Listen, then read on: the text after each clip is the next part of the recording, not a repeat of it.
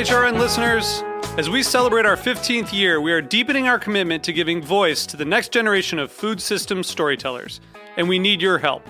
Our internship and fellowship programs help activate new possibilities for underrepresented and underestimated young people through experiential journalism, audio engineering, and production training. Through these unique programs, HRN helps food equity stewards build essential workforce readiness skills that expand their potential and foster economic mobility. Please consider supporting these critical programs. And with a minimum donation, you can be entered to win a dinner for two at an amazing restaurant in one of eight cities and tickets to a concert at a great venue in one of those cities. We have incredible partners across the country who have donated, as they also share our passion for helping to educate the next generation of food systems storytellers. Check out heritageradionetwork.org slash 15 to donate and enter to win today. That's heritageradionetwork.org slash 15 to donate and enter to win today. And make sure you donate before March 31st. Thank you.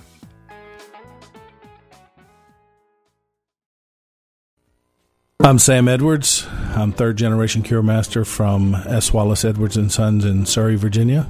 We support the Heritage Radio Network because we believe in the cause and what they're doing. They're supporting family raised uh, livestock, small family farms, uh, certified humane, pasture raised, antibiotic free. Basically, we take the products from Heritage Food USA and make them into uh, Serrano style hams, prosciutto style hams, bacon, sausage, like my grandfather did. You can find us at Surry Farms com or virginiatraditions.com.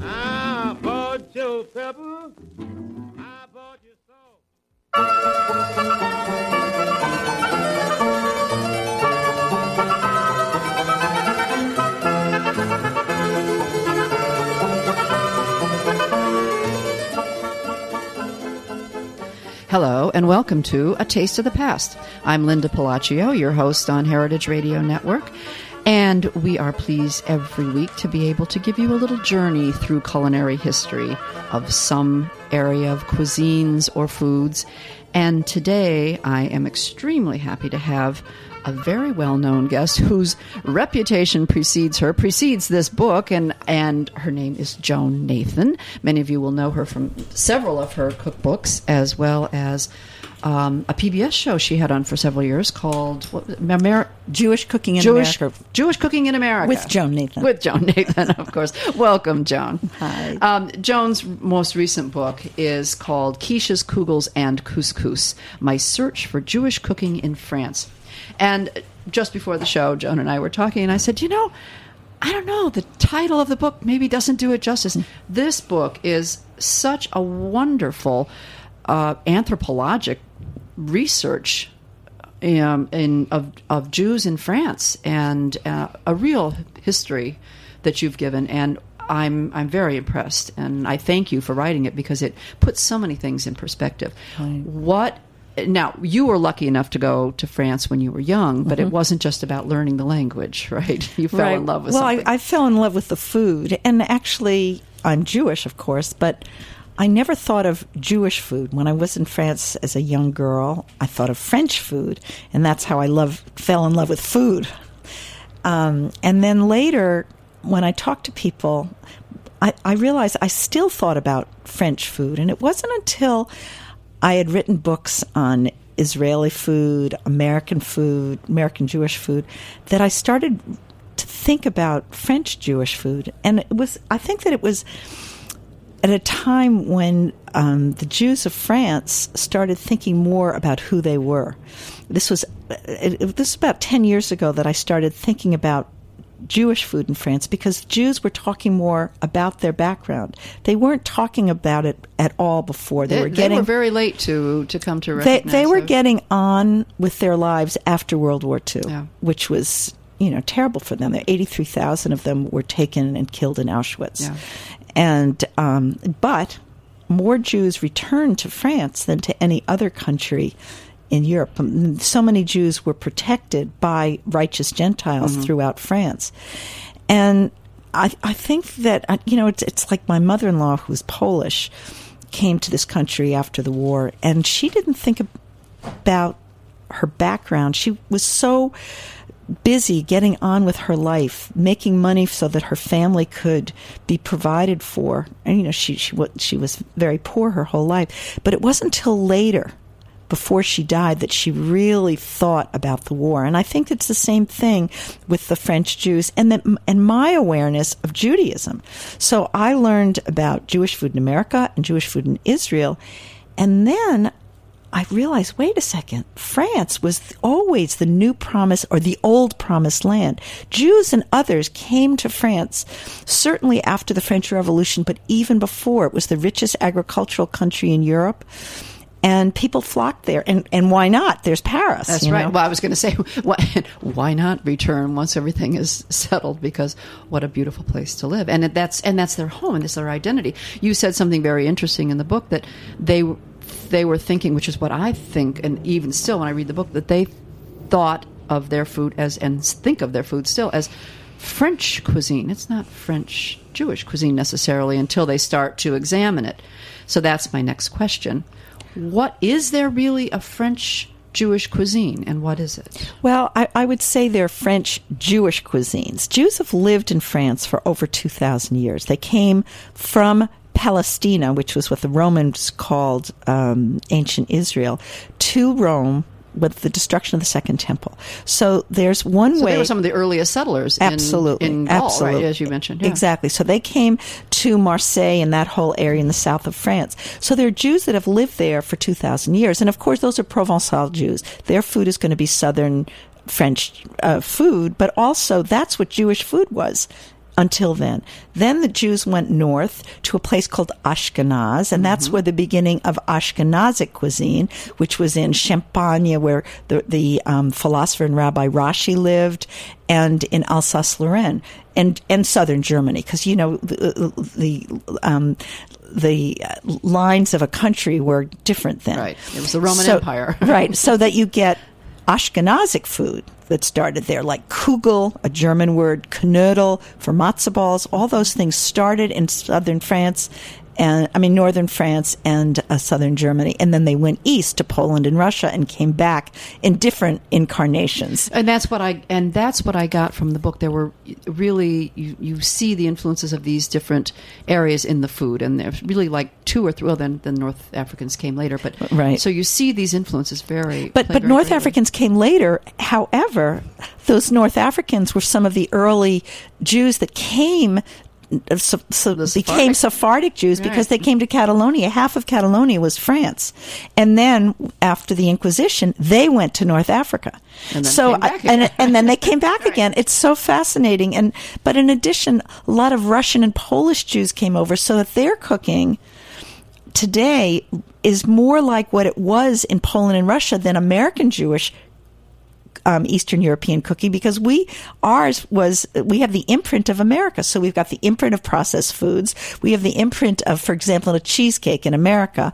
We have um, Philadelphia cream cheese, Philadelphia cream cheesecake rather than the creme fraiche and the farmer's cheese that's in a French cheesecake. cheesecake right. And then the crust in America is mostly graham cracker crust because Joseph Kraft, who owned Philadelphia cream cheese, also bought a graham cracker company and pushed his products oh, on that's Americans. That's something I didn't. That's a nice new. And in tidbit. France, the cheesecake, if you go to the Marais in Paris, mm. it has no crust, so it's less fattening. Well, like a, che- a thick cheese souffle. Right.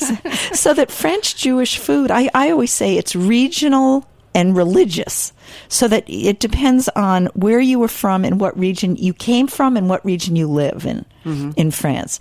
So that you have also the, the, uh, the, the after the inquisition Jews from Spain and Portugal came to France um, as the Marchand portugais, uh-huh. and they Portuguese merchants, and they brought with them chocolate from the New World that came to Spain, but chocolate as a drink. So they were the first chocolate makers in Bayonne in France. I mean, it's really interesting, and Jews have been, been inextricably bound with the the, the commerce of food mm-hmm. throughout history in France. Well, you did. You mentioned how um, they were traders um, in spices and and different food products. Obviously, right. and, and, that's how they became valued and in for their goods and um, and the use of these then were incorporated in the dishes right. as well. Interesting. And, and, and, also, just an answer to your question, there, I would say that there are many Jewish French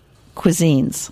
There's Alsatian Jewish cuisine, so that it's more regional, mm-hmm. which is very different from North African French cuisine um, or Eastern European, which has a little bit of a French touch on it, but it's still Eastern European because Jews take out the traditional recipes for the Sabbath mm-hmm. and for holidays. I was going to mention that you said that there, you know, you that's where you find the real Jewish cooking is at holiday time, and that's I think that's true with just about any cultural ethnic background. It's always at holiday time we we go to absolutely you know, to what we are we remember from our childhood and and before.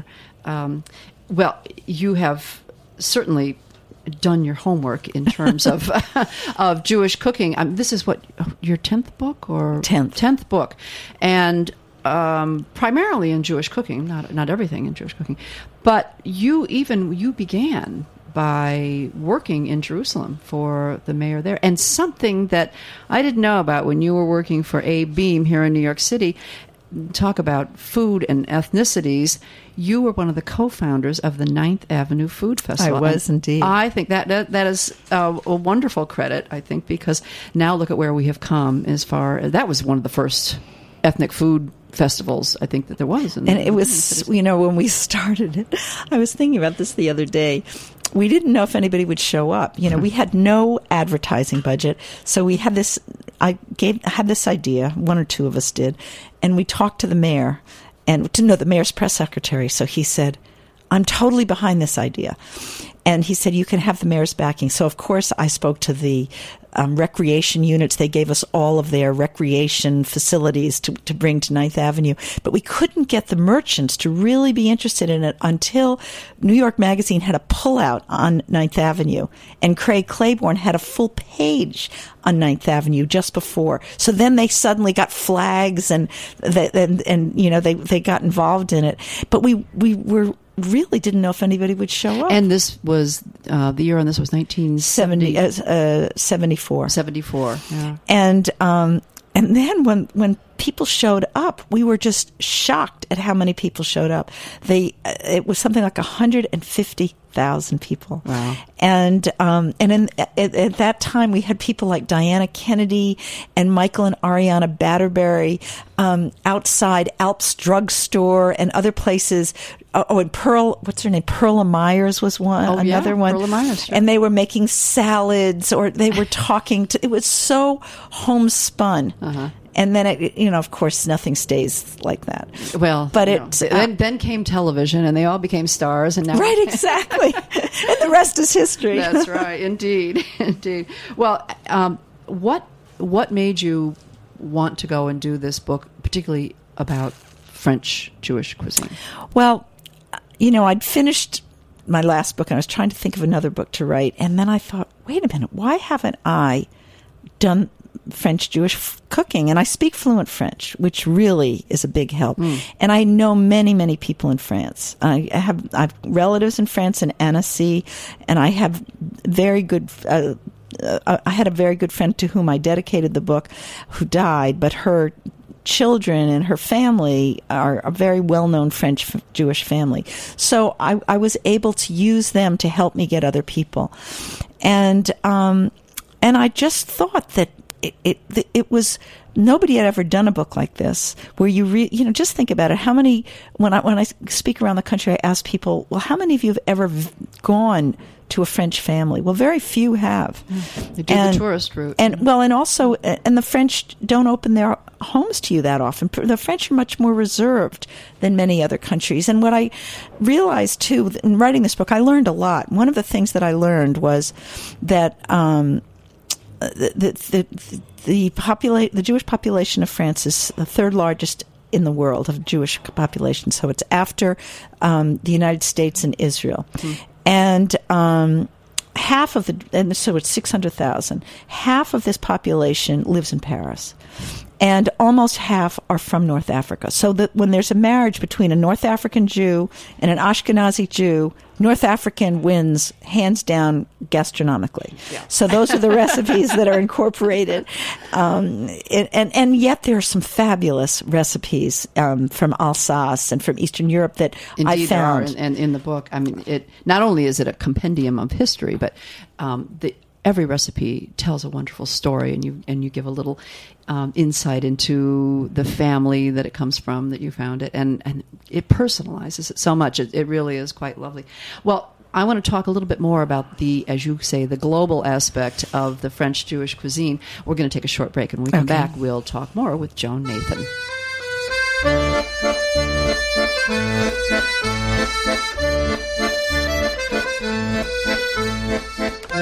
The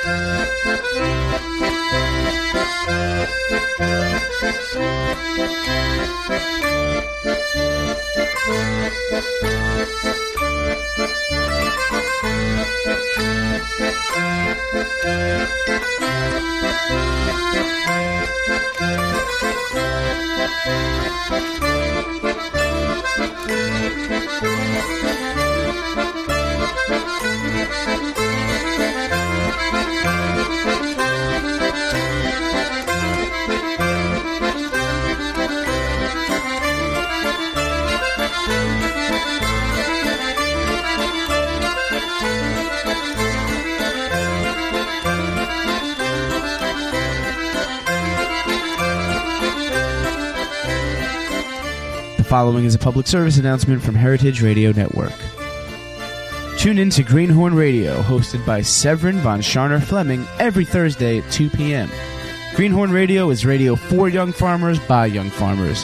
Helmed by acclaimed activist, farmer, and documentarian Severine Fleming, Greenhorn Radio is a weekly phone interview session surveying America's cutting edge under 40 farmers. Again, that's every Thursday at 2 p.m. on the Heritage Radio Network.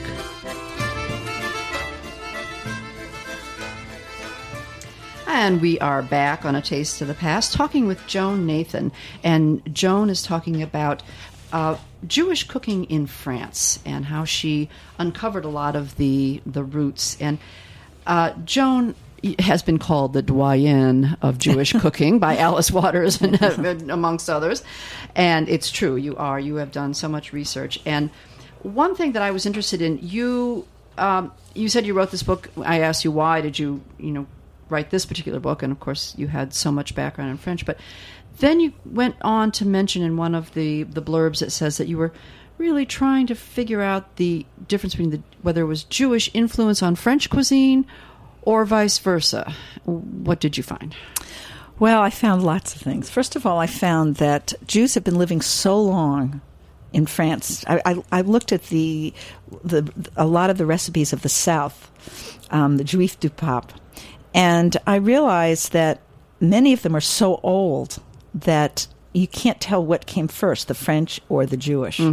Um, I'll give you one example: fougasse, which is you know the, like a ladder bread. Well, I found in the 14th century somebody who um, a, a Jewish writer talking criticizing the Jews of Carpentras for. Um, looking, uh, uh, dreaming about the um, cream and the butter that were used in the um, fougasse at Shavuot, which is a holiday of milk and butter in the spring, and the cherries that were embedded. And I realized reading that number one, what they were talking about, which was the whole, the bread, you know, the ladder bread with holes in it of the south of France, and that this was their Sabbath bread.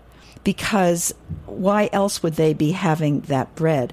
And that they didn't have desserts then, maybe 14th, 13th century. Most people did, but a bread that was special like that because I found a little, like a, a, a little song that said that um, if, if you had oil in your bread, you were a Jew. And if you had it didn't say if you had lard in it that you weren't a, then you were a goy. um, but the point is that this was a special bread for a special holiday, and the rest of the time you would use a kneaded bread that was for the Sabbath. And you, you I, I always found little surprises like that. Another surprise, I got an email from somebody whose family was uh, of the Juif de Pape. These were Jews that were protected by the popes when Jews were kicked out of France in the 14th century um, 15th, 16th century. And he said that he had a relative who was a truffle hunter and that he made so much money um, finding truffles and selling it at the Carpentras Fair that is still to this day on sat on Friday Yeah. and Sunday, not Saturday, that he was able to be a rabbi the rest of the year. So I I realized that, that they were much more involved in food than I ever thought that they were, and. Um, and I guess the other thing that I found that was to me very interesting was how different French Jewish food is, especially Eastern European Jewish food, from what it is in the United States. And that, and What, also, what what major difference? Um, well, as I said to you before, the processed foods, and that there were I'll, I'll, another thing is we we have you know what a, a, a kugel is in America. Well, in France, the real kugels are really like a bread pudding. And with but with sautéed onions and sautéed pears and plums, and then you put on top of it a compote of pears and plums. It's delicious. Wonderful. And but this was regional Alsace. They had wonderful pears, wonderful plums, and of course they would be dried plums and dried pears in the winter. And this is what you got at that, you know, in in that um, regional um, change from whatever you would use for the Sabbath. This was a second Sabbath dish. Um, I guess the other thing that I really learned, I've, learned so many things in this book. I feel as if I learned where Jewish food went from ancient Israel before it came to America. Um, and, and, and I learned so much about how um, a food, uh, how a cuisine gets um, embellished as as merchants go out and discover spices and or, and, or explore or discover the new world and bring new world foods back. and that and that the Jewish community, especially of Alsace, to this day, because I, I always maintain that traditional foods are the last to go in a culture. Um, they they had two two sauces that were 14th century, and I saw them in Taillevent's cookbook, and the two sauces were carpe à la juive, which is with a parsley sauce, and another one, a sweet and sour sauce, which had all kinds of um, spices in it, but it was it's used, both of them were used to this day with carp, not gefilte fish, but just carp, cold, and it's within France, nobody uses these sauces yet to, to, the, to this day, but the Jews do of Alsace. Why? Because they were traditional. You use them every week for Sabbath and for the holidays, and that's what remained in a culture. So it's been going on for fif- uh, for 14, 400 years, and it's still there, more than 400 More, years. yeah. Now we- we're in the 2000s. Well, it and and that is such an important thing is to try to, not that every. I mean, there is a globalization of cuisine. I understand, but it is. I think it's it's really important to a lot of us to hold on to some of these traditions to pass on to our children so they know what it was or put it down in books so people in the future will know where did it come from how Right. did how did we know where this you know where it all And, and the other thing that was very surprising to me, it wasn't so surprising, but I learned from it. And I have a little box in my book on pork and the Jews. And um, at the uh, the Dons de Comus, which was a very popular um, cookbook in I think the 17th century, in the third edition. Um, the introduction talked about if you really want to learn about the development of cuisine, you have to go to the ancient, the Israelites, and how they, but they, th- that they have not really progressed because they don't eat pork. And what upstanding Frenchman would not eat pork. Mm-hmm. and you can see it's like the it's where the progression of cuisine is that the Jews never would they were so stubborn that they wouldn't adapt that. And I remember when I was um, interviewing, you know, I was interviewing so many people. It was just so much fun. I was in the south of France with a rugby player, and we spent a day together. He was showing me, introducing me to some Jewish people near where he Auch around that area, and he said, "You know, tell me something." I remember we were looking for mushrooms at that point. He said, um, "You know, you're just like me." But why is it you Jews don't eat pork? And it was the same thing that you you know, it, it- it's in, in the French. Um, after the uh, the French Revolution, the égalité, fraternité, liberté, but the égalité, you you know, you eat pork, Yeah. and Wow. it and these stubborn Jews wouldn't do it, so it made made them different. Right, tough question. Right. Um, there's we're, um, two things that I wanted to follow up on that you just talked about. One, you said things that were precursors, and that and that you looked back and what came first, the chicken or the egg, because some of these dishes have been around so long, or some adaptation. And one thing that was nicely surprising, uh, uh, a brasados. Tell us what that is. Oh well, it's really interesting.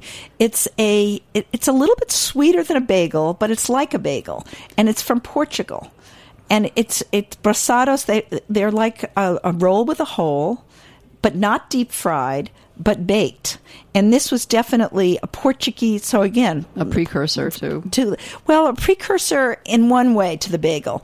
Um, there are others that I found in France. In the um, in Haute Savoie, there was a boiled and baked roll with a hole because I really think they all came from Egypt originally. Mm-hmm. Went to Puglia, you know those little wonderful. I forget what they're called. The, the crack. Um, crack they're like i love them they're like a um, we call them cock and, and uh, yeah, it is. so Okay. ro- I mean, when you think about it, how many ways did people able to sell um, food? So you'd take a pole and you put a roll with a hole on and it. And you'll see the pictures with the pole and all the all the breads pile, you know, strung on the pole. Right, and but I, I personally think that the um, you know the bagel started getting boiled in Poland, Huh. and then um, f- for a very a, a reason that it was considered if you boiled it and then baked it, then it would be you could eat it. You didn't have to say a prayer over it and wash your hands. But in the end, they said yes, you did have to say a prayer over it and wash your hands because it was it was in the category of bread. But the rabbis thought, or, or the bakers might have thought originally, well, this would be in the category of a dumpling, and therefore you wouldn't have to say a prayer. But you did have to say a prayer. But anyway. Um, but you see the precursors. You see how food travels in different ways. Well, it, and see, seeing how food travels in different ways, going through these recipes, um, all of which are delicious and have wonderful photos accompanying them. Uh, you talked about uh, today in France the globalization of the French Jewish cuisine, and and for instance, you gave an example of a Shabbat dinner and and how that would have so many different dishes from so many different regions all in the same dinner or let's say a passover i was talking to a friend and she had a passover dinner she had she may have had dishes from 70 different countries at a, at a large gathering Right. Well, you know, it, it, first of all, because there's so much intermarriage. Like I remember one person was telling me that her husband was Moroccan and she was Tunisian. And Passover, there's this delicious stew called masoki, which is a Tunisian stew, and it's got it's a lamb based. You could do beef based if you wanted to, but um, it has um, artichoke and spinach and mint and um, fava beans, and it's just beautiful. That's what the main course of the Tunisian family. But her family always had a soupy stew with fava beans that was Moroccan. So I said, well, "What do you do? you have both, you know, which is a lot of work, but that's what you do." And then uh, a Friday night dinner with, when I went to a Tunisian home, um, it would have been uh, a, a meat couscous where the meat is embedded in artichoke hearts and in peppers. It's really a delicious, delicious oh those dish. all the stuffed vegetables you were talking about Yeah. wonderful. The- provençal i mean Right, basically. exactly, Provençal, and you can see, you know, you can see uh, uh, dishes that are similar in Provence, but this is ones that came from North Africa, or the Sabbath stew, which is the North African Sabbath stew, is very similar to many dishes in the south of France, like cassoulet, where you have beans and you have meat, and, and you know it's cooked overnight. Um, there, there are just so many del- and the salads you know i was speaking to somebody from morocco who who's living in this country and he said i miss my mother's moroccan french cooking because she had at least 25 different salads for friday night dinner. And they're wonderful. They're all cooked salads so you can make them in advance.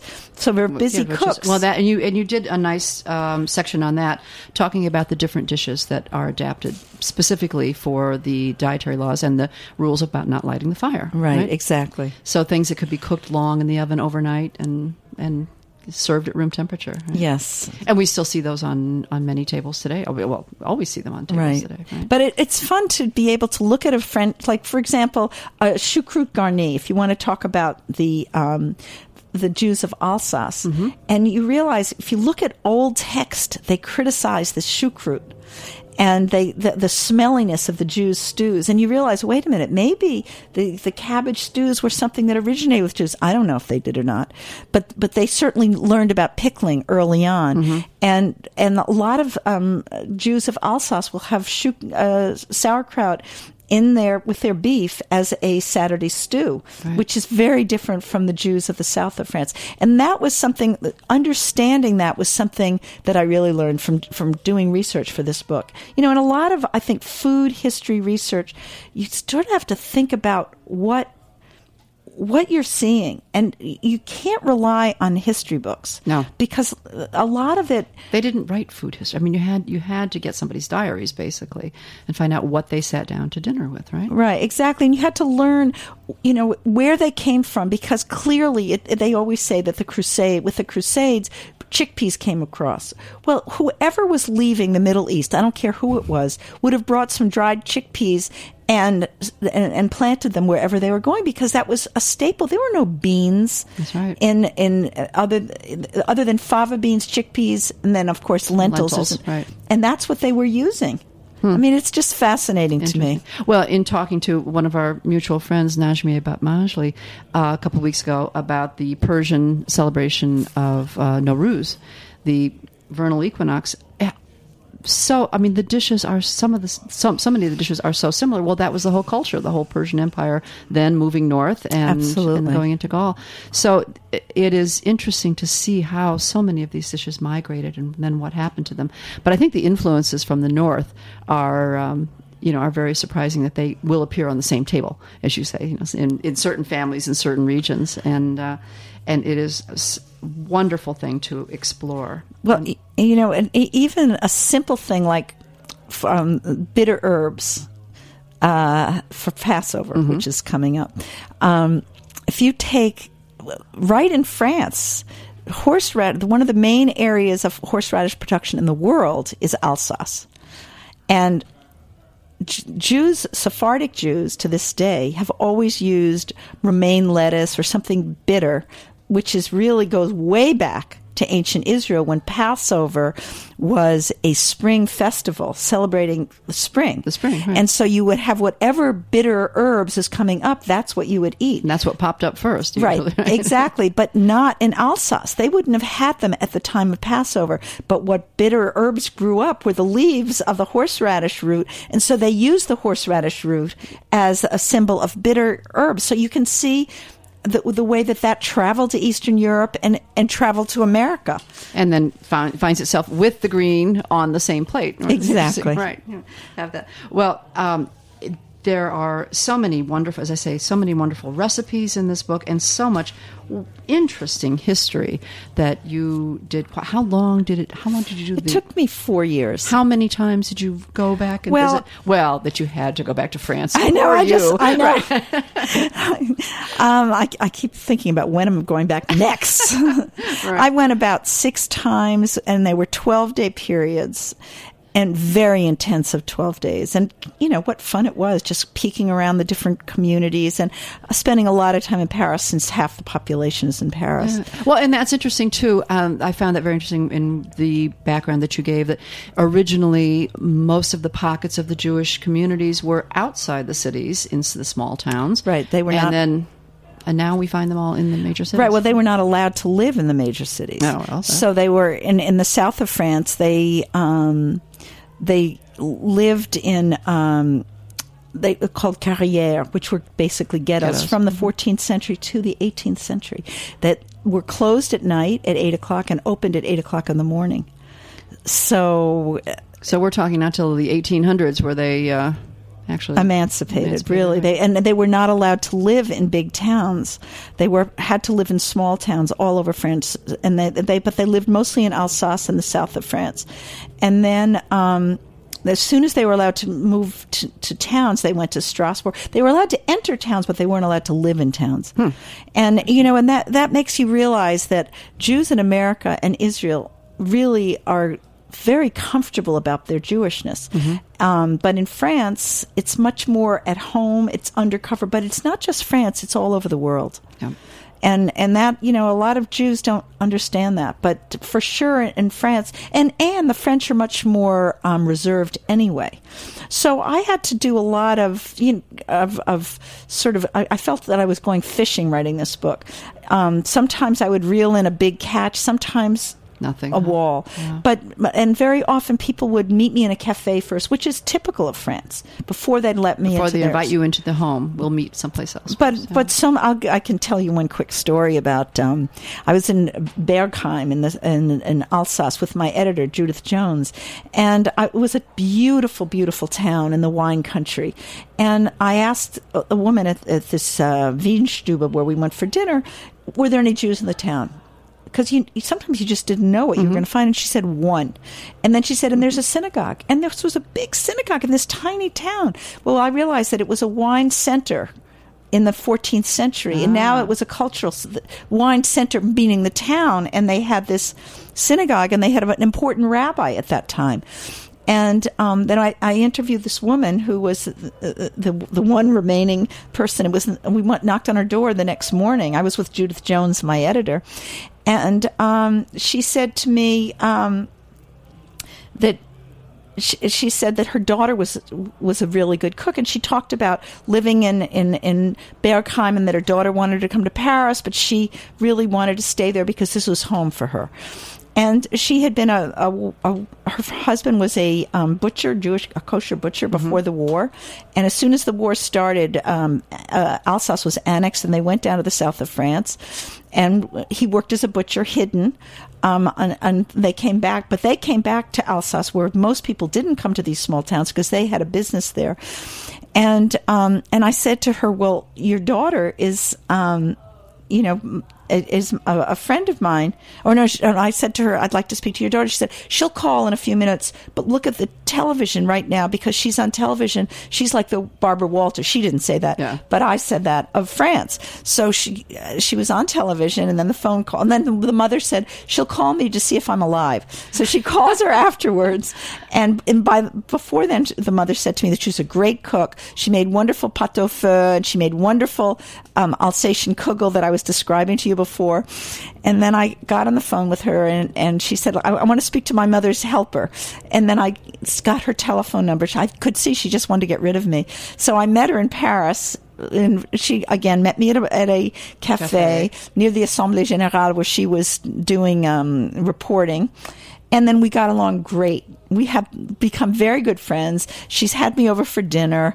Um, she's in the book, and I have these wonderful recipes from her. So you never know what you're going to get and what you're not going to get, and where it's going to lead. And that's what's beautiful about this kind of food writing. Yeah. Well, the stories, and the stories truly are beautiful. They're beautiful stories, and the history is very informative, and the recipes are delicious, and the pictures. I had to stop reading when I was hungry one evening because I, it was it was killing me. The pictures were beautiful and and mouthwatering, and the book again is called Quiches, Kugels, and Couscous. My search for Jewish cooking in France. Joan Nathan, it's been a pleasure. Thank you so much for joining me on A Taste of the Past. And as always, I'm Linda Pelaccio, and I hope you'll join us next time.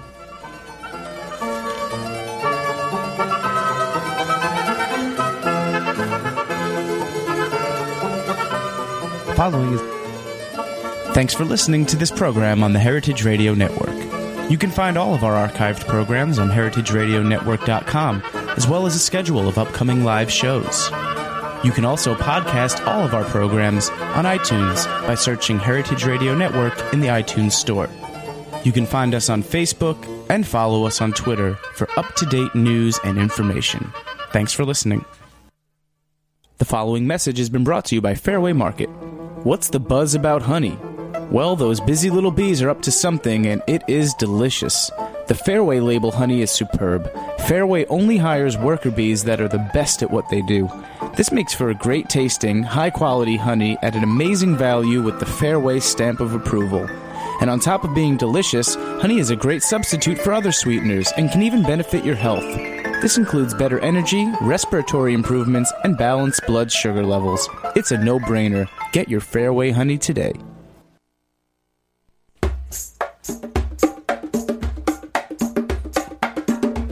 The following is a public service announcement from Heritage Radio Network.